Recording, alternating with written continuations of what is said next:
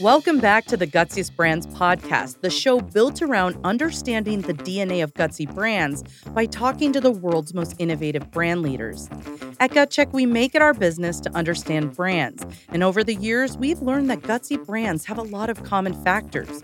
We've identified four primary criteria that help us measure a Gutsy brand. We feature brands that are empathetic, pioneering, bold, and demonstrate the power of and, those that see opportunity where others force trade offs. When we find a brand leader we think embodies gutsiness, we invite them to the show to explore what makes them so successful, what drives them every day, and to get their perspective on gutsy brands out in the world.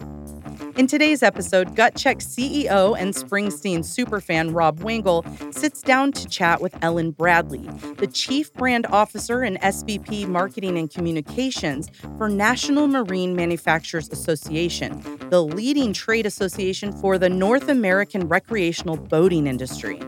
Listen in while Rob and Ellen discuss how she found her way from a degree in journalism to manning the helm in the boat industry and how she tackles selling a lifestyle versus a product. Kick back and enjoy another episode of the Gutsiest Brands podcast.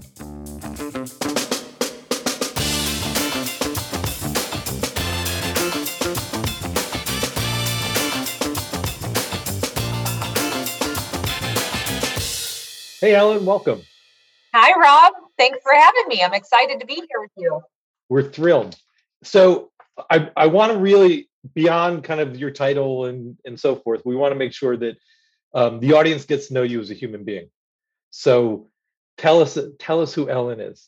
Ellen is a uh, a mom of two little kids, a six year old and a three year old, a wife uh, in Chicago, a Chicago resident we live in the city not far from the lake and i'm a i'm a an avid runner and so i get to spend a lot of time especially in the summer months on the on the lakefront uh, on the trail there which is great.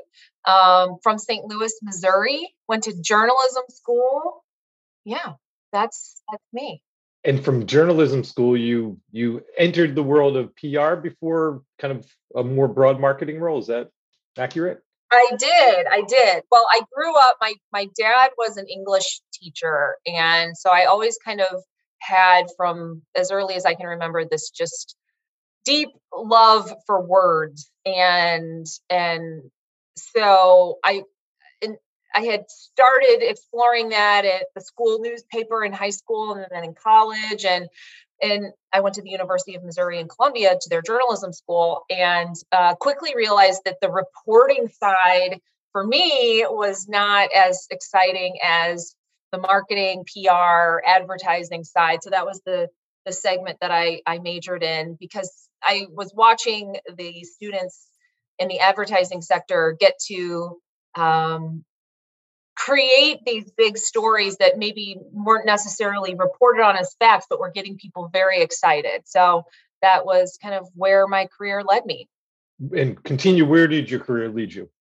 After journalism school, I, I had um, I had majored in the advertising sector, which is now I think called integrated communications at, at Mizzou, and um, I went out to Los Angeles. I got a, a job at a PR agency out there and uh, was working on everything from a the trade association for DVDs. I'm going to age myself here, but back when DVDs were all the rage, they actually had a trade association for them. So that was my first exposure to trade associations.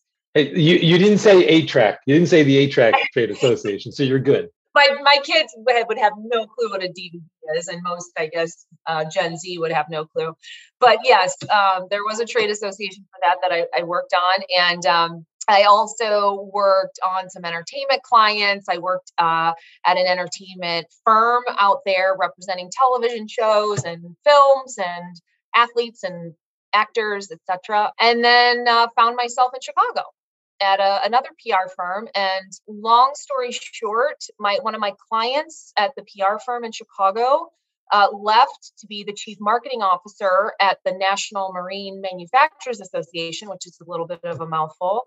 And he called me about a year into his role and said, "Hey, there's there's a there's a role here that I think that you might like. You should come check it out." And I was like, "What is this place?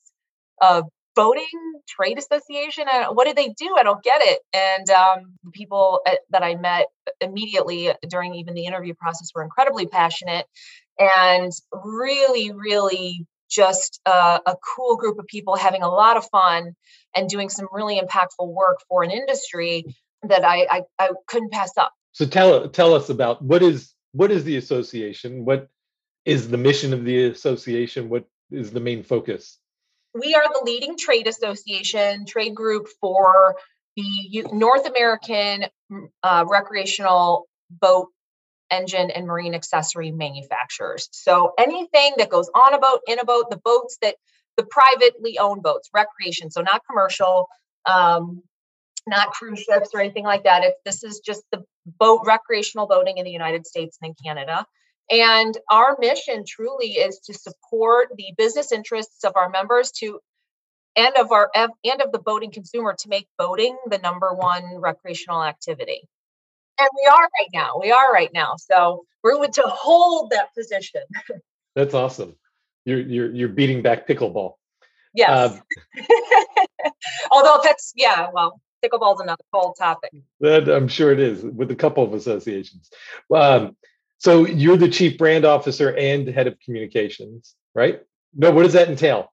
So it is a new role at the association, and I moved into it about two and a half years ago.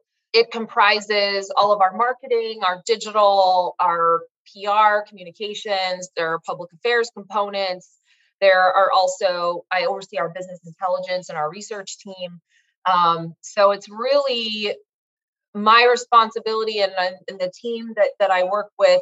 We are charged with really helping to drive uh, the recreational boating industry's brand and, and message to, to the general public, uh, as well as among our membership and uh, among uh, policymakers. We've had the, the good fortune in these um, Gutsiest Brands podcasts to talk to a number of people from big companies to uh, founders, but all of them had traditional brands. Your brand is boating. Your brand is recreational boating. Talk about what, and you've in your prior life have, have, worked on a lot of individual brands. Tell talk about the difference between trying to market an experience uh, beyond just an individual product or brand. Uh, at first, I remember just moving into this role. It, it feels a little bit daunting to try to wrap your head around how do you how do you build a brand for an activity, a general for right? And you know when you're when you're working with a brand a, a, a, a consumer package good or uh, an ind- individual company it's different because you've got that product or service that you're delivering and you know within the boundaries of that exact product or service what you need to really accomplish and who your exact um, who's buying it and you can kind of see uh, that full sales cycle. And you have a little bit I, I feel like a little bit more control is not the word but it kind of is um, and when you step into marketing an entire industry and communicating on behalf of an entire industry you've got a lot of pieces that you have to think about. Now we, we've got our, our members we have about 1300 members and they make everything from small canoes and kayaks and, and aluminum, small aluminum fishing boats up to what we call yachts, which would be 60 foot plus types of boats. So anything that you can get into for 500 bucks all the way up to 5 million and so and more. But um, thinking about that full product uh, group, thinking about the different types of people that use those different products and the different types of lifestyles.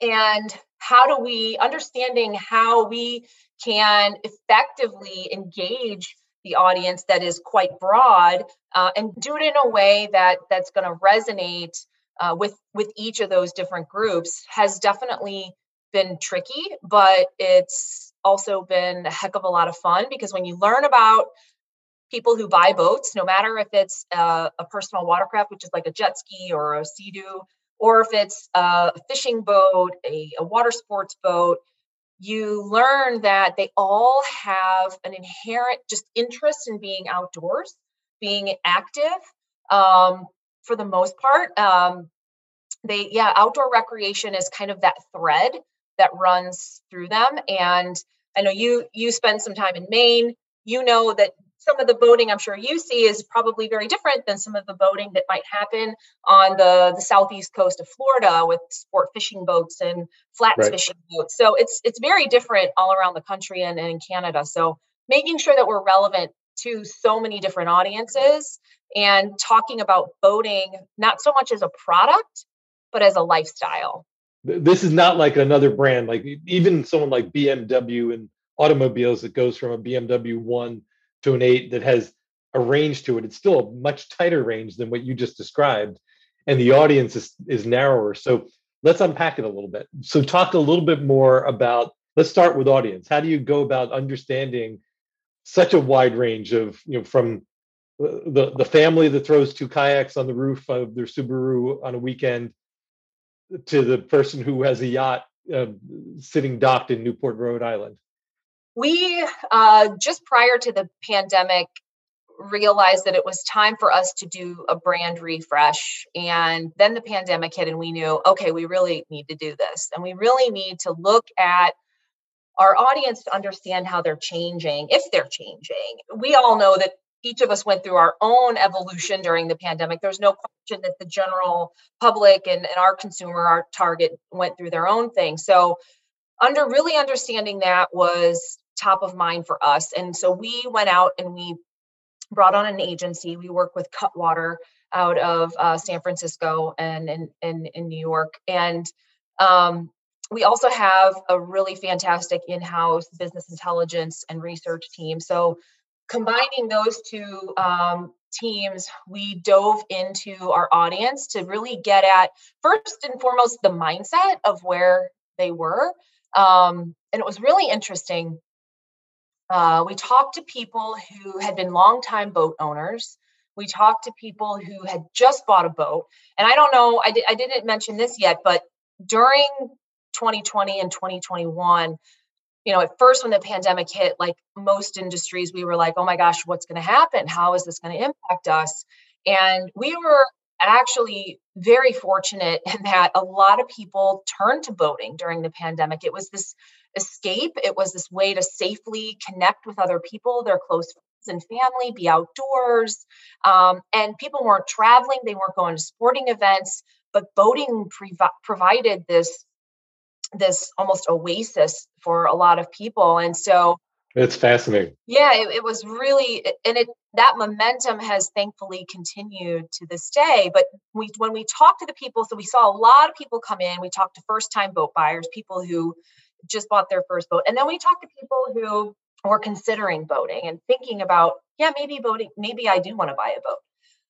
And the a word that came up, no matter which group we talked to, was freedom. And we had people submit photos of what does boating feel like to you? And no one submitted a photo of a boat. No one submitted a photo of them sitting on a boat. They submitted photos of birds or of people. One person submitted a photo of jumping on a trampoline. Um, and so this this sense of freedom, which was really defined very uniquely by each person, they had their own interpretation and their own definition of what freedom meant to them but there was this overall sense of freedom and so we really we took that and we used that to build a campaign that could talk to all these different groups in through this lens of freedom and what that feels like well as i, I listen to you it's, it's, it's fascinating because in the earlier stages i'll call it summer one of the pandemic I'm isolated. I might have a really small group of friends or family that I, am comfortable being around. Right. I need I need to be outdoors, but this is a way to be really active. Makes all the sense in the world. And then even as and we're not fully fully out of the pandemic, but as we emerge, one of the things we found in a lot of our work is people just are hungry for connection. So you, you kind of hit it on both sides. Like when I've got a very limited group of people I'm comfortable being around because I'm not sitting in movie theaters and going to concerts and and going to big festivals. It served that one really important need. And now today, well, I'm trying to emerge and socialize and reconnect. It does as well. And I imagine even the idea of just the the feeling of being on the water. You know, there's def- definitely something that is you know, proven to be different when you're on the water versus being a land dweller. Exactly. Yeah, you can only access uh, two thirds of the earth are, water, right? So you can only access that by boat. So there are these unique moments and, and experiences that you truly can only have on the water. And you hit it actually, Rob. The the during that second year of the pandemic in 2021, when people were still kind of they were coming out of that year one and feeling like that hunger for connection. The uh, in addition to freedom among each of the audiences that we talked to we learned that uh, community and and and being social was another thread that ran very heavily through each of those groups. And um, there is it's i don't know if you've ever been out on the water but it's really interesting and it was a little bit of an experiment particularly even now with how heightened the political space has been and how emotional uh, that people find themselves uh, given whatever uh, side of the aisle that they sit. And when you're on the water that's that doesn't exist. Everybody waves to each other. There's nobody's nobody's angry. Nobody's pointing fingers. It's like you don't care what's going on you wave to to all the fellow boaters on the water. And there's just this breakdown of of uh, any kind of stress that happens on the it's just it's gone. And so you're just there to connect with other people have fun relax. And we really wanted to be able to capture those feelings and and tell that story to people who are considering do i get into boating? What why why should i really get into this lifestyle what does it have to offer? And and capturing that freedom and that community really has been a way for us to to break through.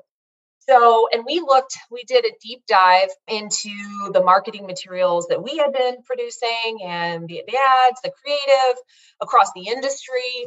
Everywhere we looked it was like that person driving their boat and feeling very the, the status and control and people were sitting in the back and usually it was uh, some women sitting in the back and a man driving a boat and um, everybody's dry and their hair's perfect.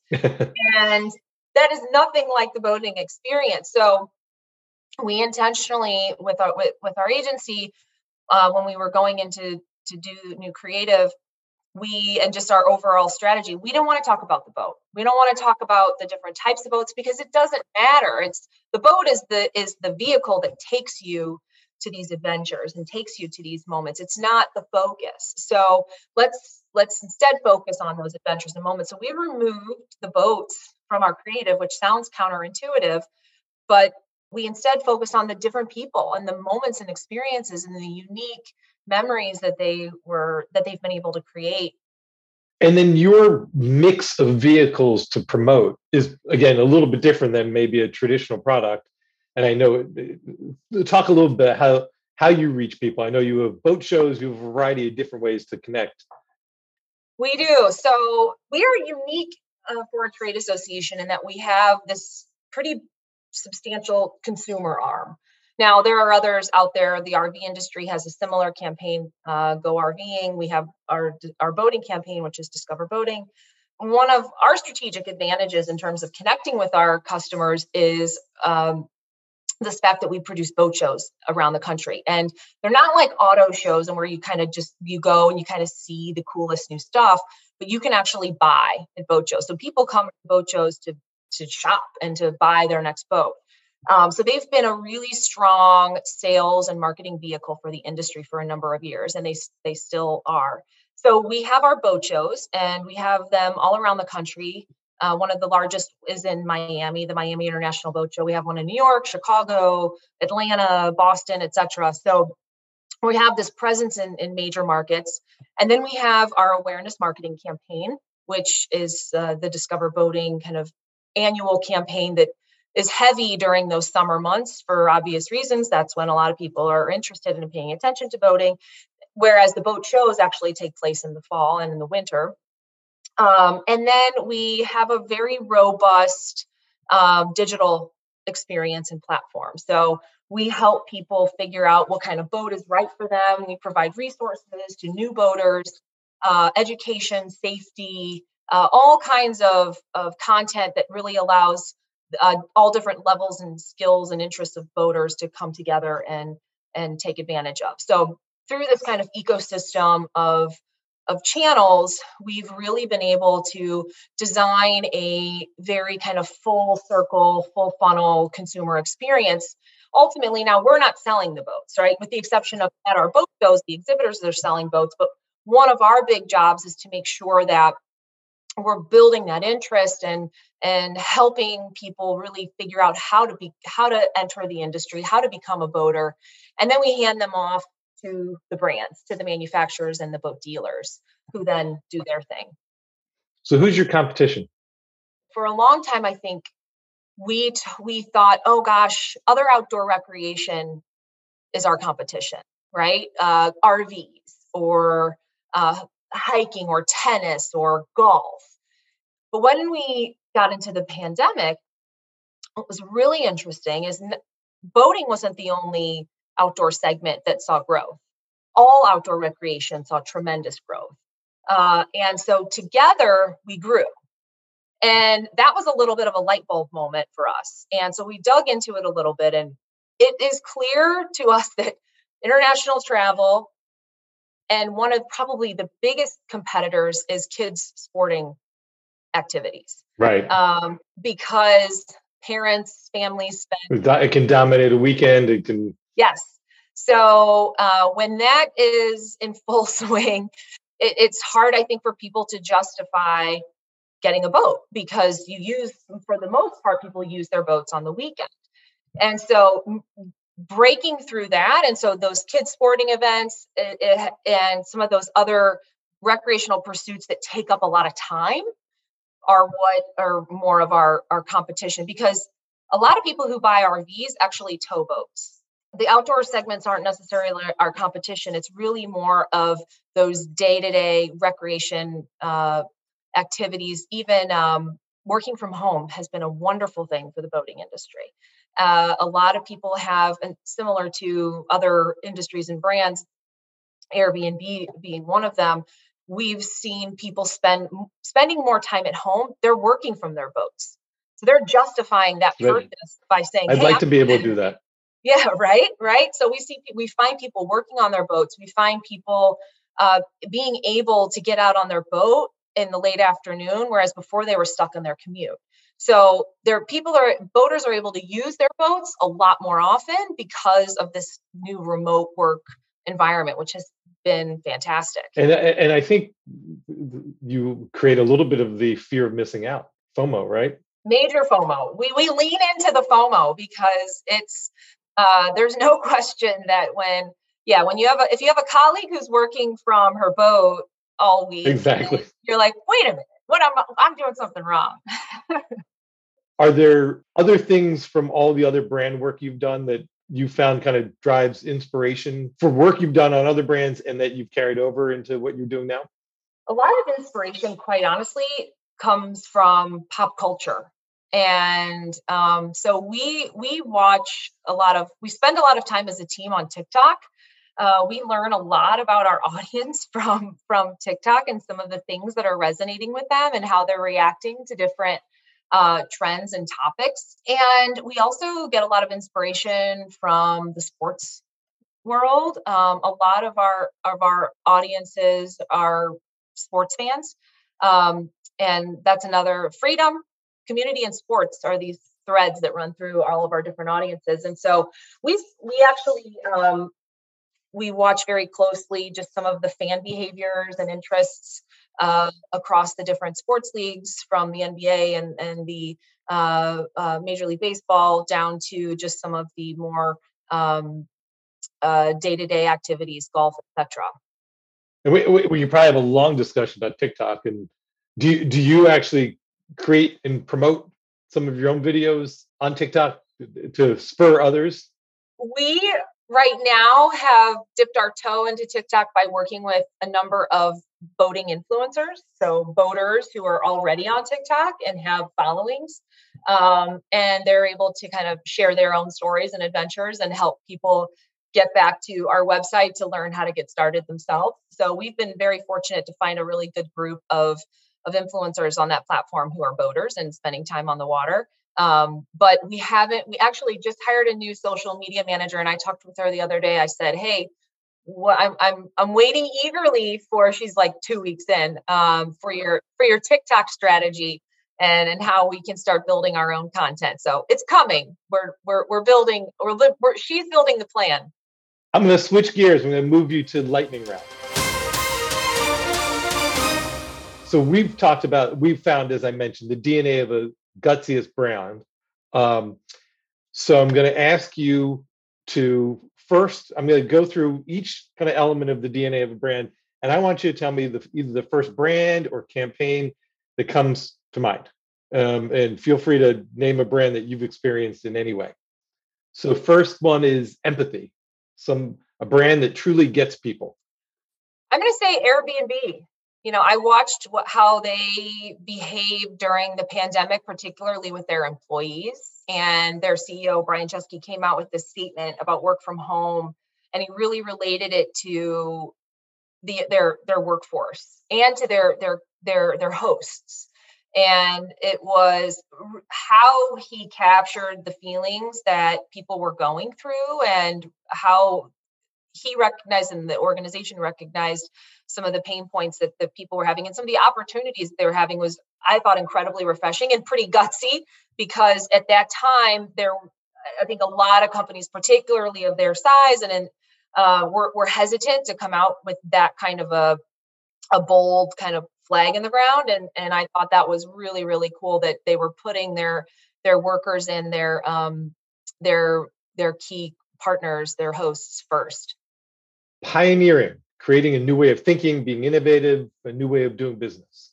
I'm going to go back to I one of the again I'm going to date myself here, but um, one of the clients that I had an opportunity to work with early on in my career uh, was the I did the opening and helped with the the comms and marketing for the Palms Casino Resort in Las Vegas, which um, at the time was this the the the individual who was the opening this casino, it was very non-traditional. It was off the strip.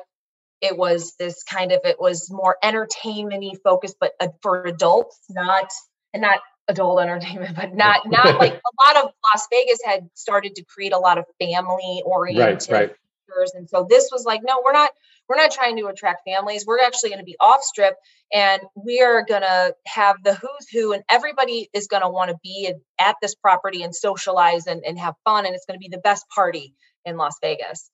I remember it was happening right after um, 9-11 and we were like how are we going to there's no way people are going to want to travel to las vegas after you know given the kind of the climate at, the time. But long story short he was an incredible innovator in the sense of helping us think very very differently about how we engaged uh, that that casino goer. And it wasn't it was him prioritizing the locals uh, because and knowing that they were going to be an incredible source and foundation of of really building yeah and and so we had a very big local campaign and a lot of the big properties kind of had these big international campaigns at the time and so we had a very local driven campaign but then we he also said but then there needs to be a, a very small strategic way to start attracting travelers and bringing them back to las vegas and so we did a lot of partnerships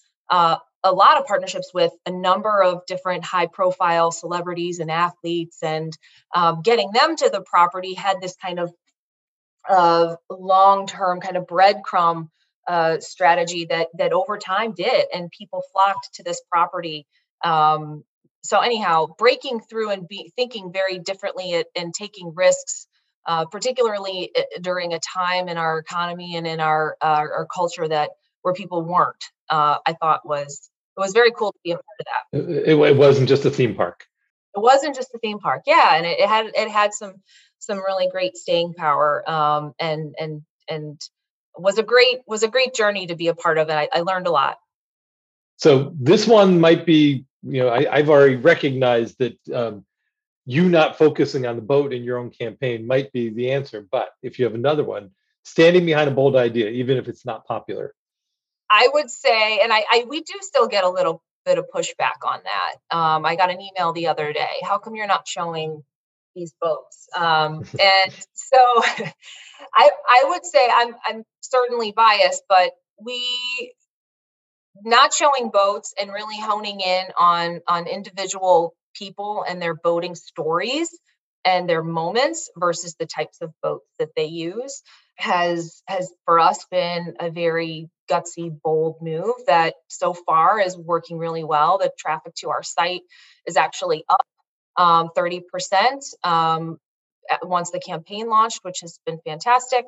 One of the thing one of the brands that i i think uh, and I, I think that this probably re- comes to mind for a lot of people, but um, Nike has done a really great job of when things aren't popular, and I'm going to butcher his name because my husband tells me I say it wrong every time because I'm not a huge sports fan, but uh, Colin, you say Kaepernick. Kaepernick.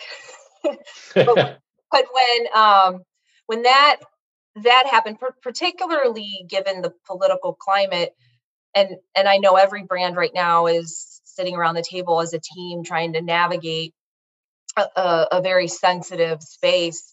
Um, but Nike has really stuck with their values and stuck with their customer base. And at a moment that was really, really sensitive, they went out and said, Hey, we're doing this. And I remember at first I was at a, a, a conference and there was talk, oh, that's not good. it's not working for Nike and their sales are down and they're seeing some eh, there was a, a, lot of chatter about how it wasn't the right move and now you look back and actually it was. I mean over time they've been able to to build their their customer base and, and have a lot of brand champions and advocates as a result. So I, I think that it's brands like that that really do the right thing in a moment of crisis or a, a moment of of um, uncertainty and who take that risk and say this is who we are uh, that is i think one of the gutsiest things that a brand can do and and and i think that even in the moment when that when if the, if the brand does the right thing and what they believe to be right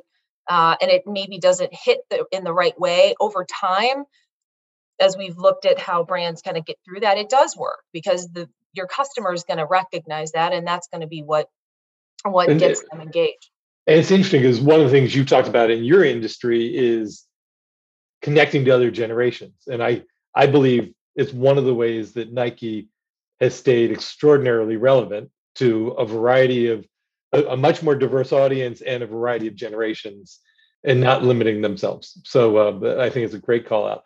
Uh, this one's a little bit harder. Is there a brand that stands out and, and it might even connect to some what you just described when others are forced to compromise and they see trade-offs this brand actually kind of seizes the moment and seizes an opportunity.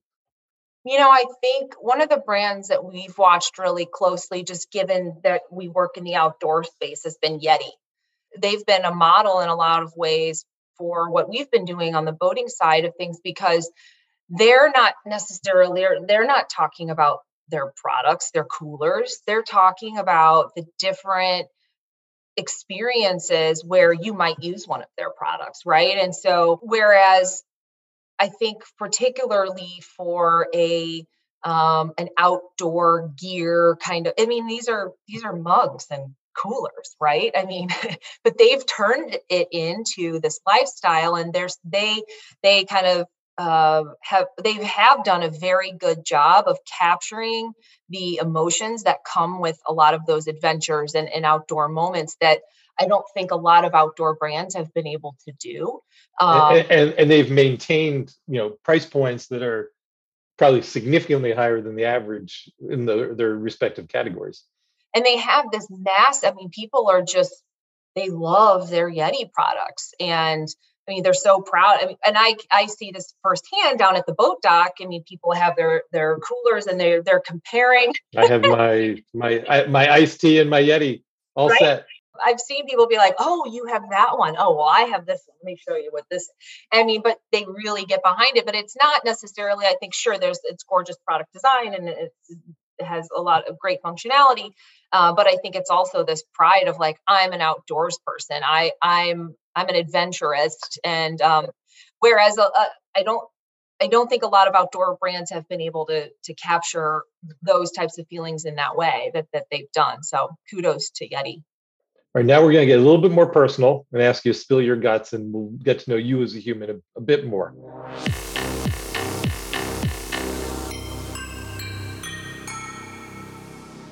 We've been talking all about brands, but um, if you go back in time, what's the first brand you remember as a child, and why? Why is it an important memory? first brand that I remember as a child, and this is going to sound wild, Whitney Houston. You know, not a typical brand, right? But as a as an artist, she certainly had her brand and was was building her brand. But I I will never forget the it was my first cassette tape. Again, dating myself here, but it was the the blue back background and she had the white tank top on and like Whitney was written in this like cursive in the corner.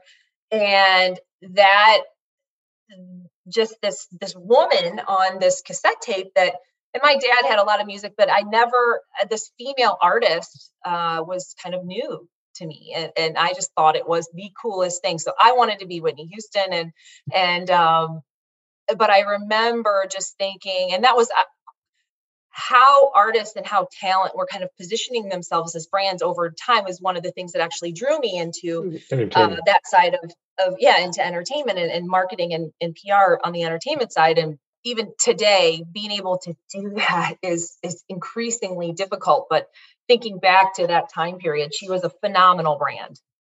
Book or movie that represents your career journey? Uh, one of the books that probably death by meetings Patrick Lencioni's Death by Meetings. Uh, I have actually spent a lot of time refining and making sure that whether it's in my work life or whether it's in my personal life, making sure that how I communicate and convene people is done in a more efficient way. Um, and because I don't know about you, but I know that a lot of the people, particularly in the marketing and PR space that I talk with, are like, I spend my entire day on in meetings. So, uh, and we spend a lot of time as a team talking about that and how we can make sure that we are being a lot more effective with how we spend our days, particularly in this work from home environment on Zoom. So, I know that's probably not a very exciting answer. No, well, and if your and if your meetings are all on a boat, then it is definitely better. Well, that's what we're working for. Actually, we need to. Our team needs more meetings on boats. So everybody needs more more meetings on it's boats. It's a good thing you're near a lakefront. yeah.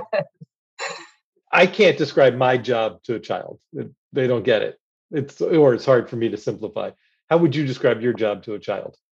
And you have two young ones. What do you tell your What do you tell your kids you do for a living? It's really interesting. I mean, my kids, speaking of meetings too, they're like, my daughter said to me the other day, because she said, I was, I have a home office and I was jumping into my home office and she said, Where are you? I said, I have a meeting. She goes, Oh, meetings. And she's six. And I, I, that, that, that was very relatable for a lot of people. Um, but how I describe my job to my own kids and how I would describe it to others is I help people go boating whether it's renting and that's i didn't touch on that side of the business but we we help people get started and just figuring out if boating is something that they're interested in. So whether it's a boat club whether it's taking a class whether it's renting there are there are actually peer-to-peer uh, companies out there where if you own a boat you can invite someone out to use your boat. So we we help people go boating. That that's pretty fun. Most people don't have jobs like that it's very fun. I'm not gonna lie.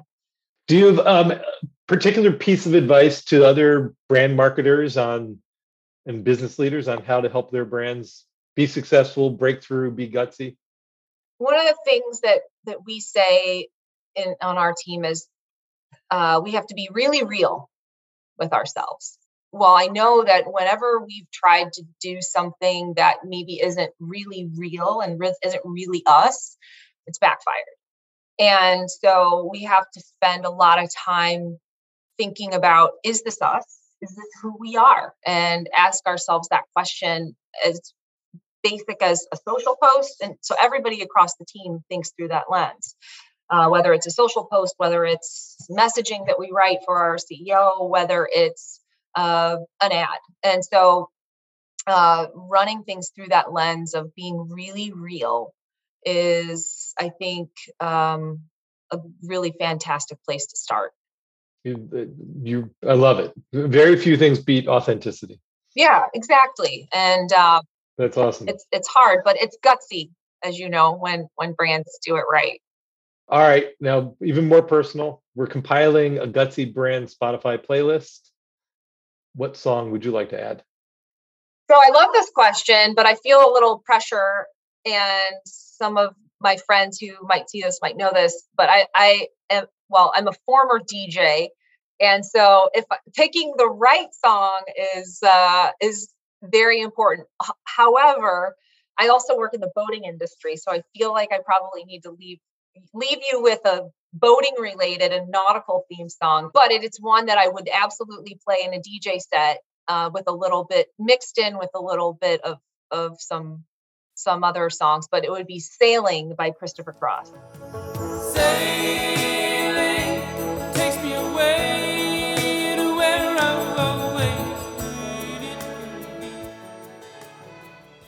There you go. I, I was expecting Whitney to come through again, but I know, I know. I, I should have I should I well, I do a lot of Whitney on my on my set, but not but Christopher Cross sailing, there's something it's really funny. it's this mellow song, but when you play it on a boat, uh, no matter what kind of generation, it's really fun. People are just they love it. And so the reaction that it that he it elicits from people on the water is fun to watch. So that's why I would pick it. And then you have got on on Sirius XM radio, you have a whole station, Yacht Rock Radio, right? We do. I mean, even on Spotify, uh, there are so many boating playlists, and uh, and that you asked about inspiration earlier. Music is a significant source of inspiration, not only for myself but for for what we do on on the brand marketing side. And uh, and boating and music go hand in hand. I don't know if, uh, about you, but anytime we're out on the water or I'm on, out on the water with anyone, the music is crucial to the to the experience. And that that's the what do we call the boating tailgates when everyone gets together socially? Is there a name for that? Well, we call it boat gating. Um, okay. Yeah. Oh well, or um, when you tie up with other boats, flotillas. And there are probably music battles and competition that occur. Well, yeah, and in particular, yes. And there are some events even in Chicago here. There are a couple summer parties where, yeah, it, the, the music is clearly the the central theme. You can hear the the beats, the the bass from Lakeshore Drive. Hey, Ellen, it's been a pleasure. Thank you um, for your perspective. I, I love the idea of thinking about experience and a lifestyle as um, being a brand to be promoted and um, the boating industry is probably thrilled to have you doing what you do. So thanks for joining us. Thank you. This was really fun. Thanks for having me, Rob. Appreciate it. Well, Rob, that was a fun episode. I was reminiscing about summer, and I must admit, Ellen has me pumped to go on my very first sailing trip, which I actually booked for my upcoming vacation. Oh, that's awesome. Eh, yeah, I, I want to just race out and and get on the water right now, whether it's jumping in a kayak or, or tubing off the back of someone's boat. So I think it's safe to say a lot of us learned about a new industry today. That being said, what do you think your greatest takeaway from the episode was? Fascinating. We've we've had the, the great pleasure to speak to a whole bunch of entrepreneurs and marketers who are building traditional brands.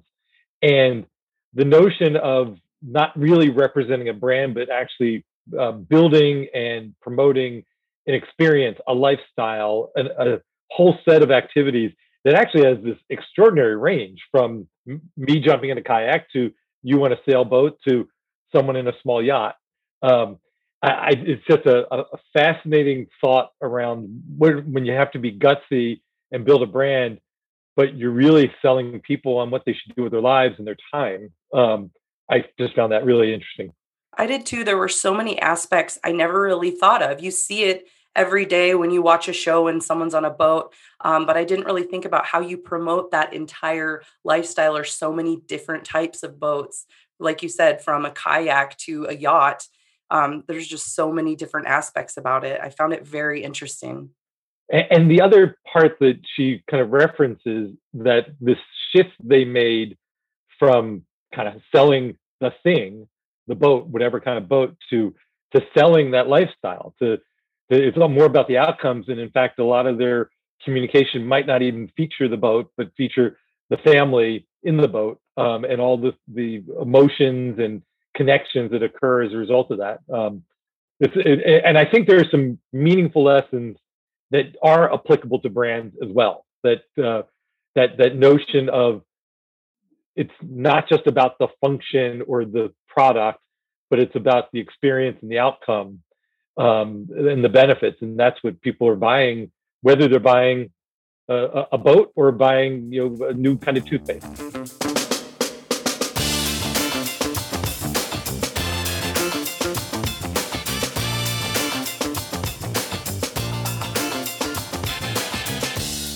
Thanks again for joining us for another episode of the Gutsiest Brands podcast. If you haven't already, be sure to hit subscribe so you don't miss our next episode. If you like what you're hearing, please consider sharing our episode with a friend and leaving us a five star review. See you next time.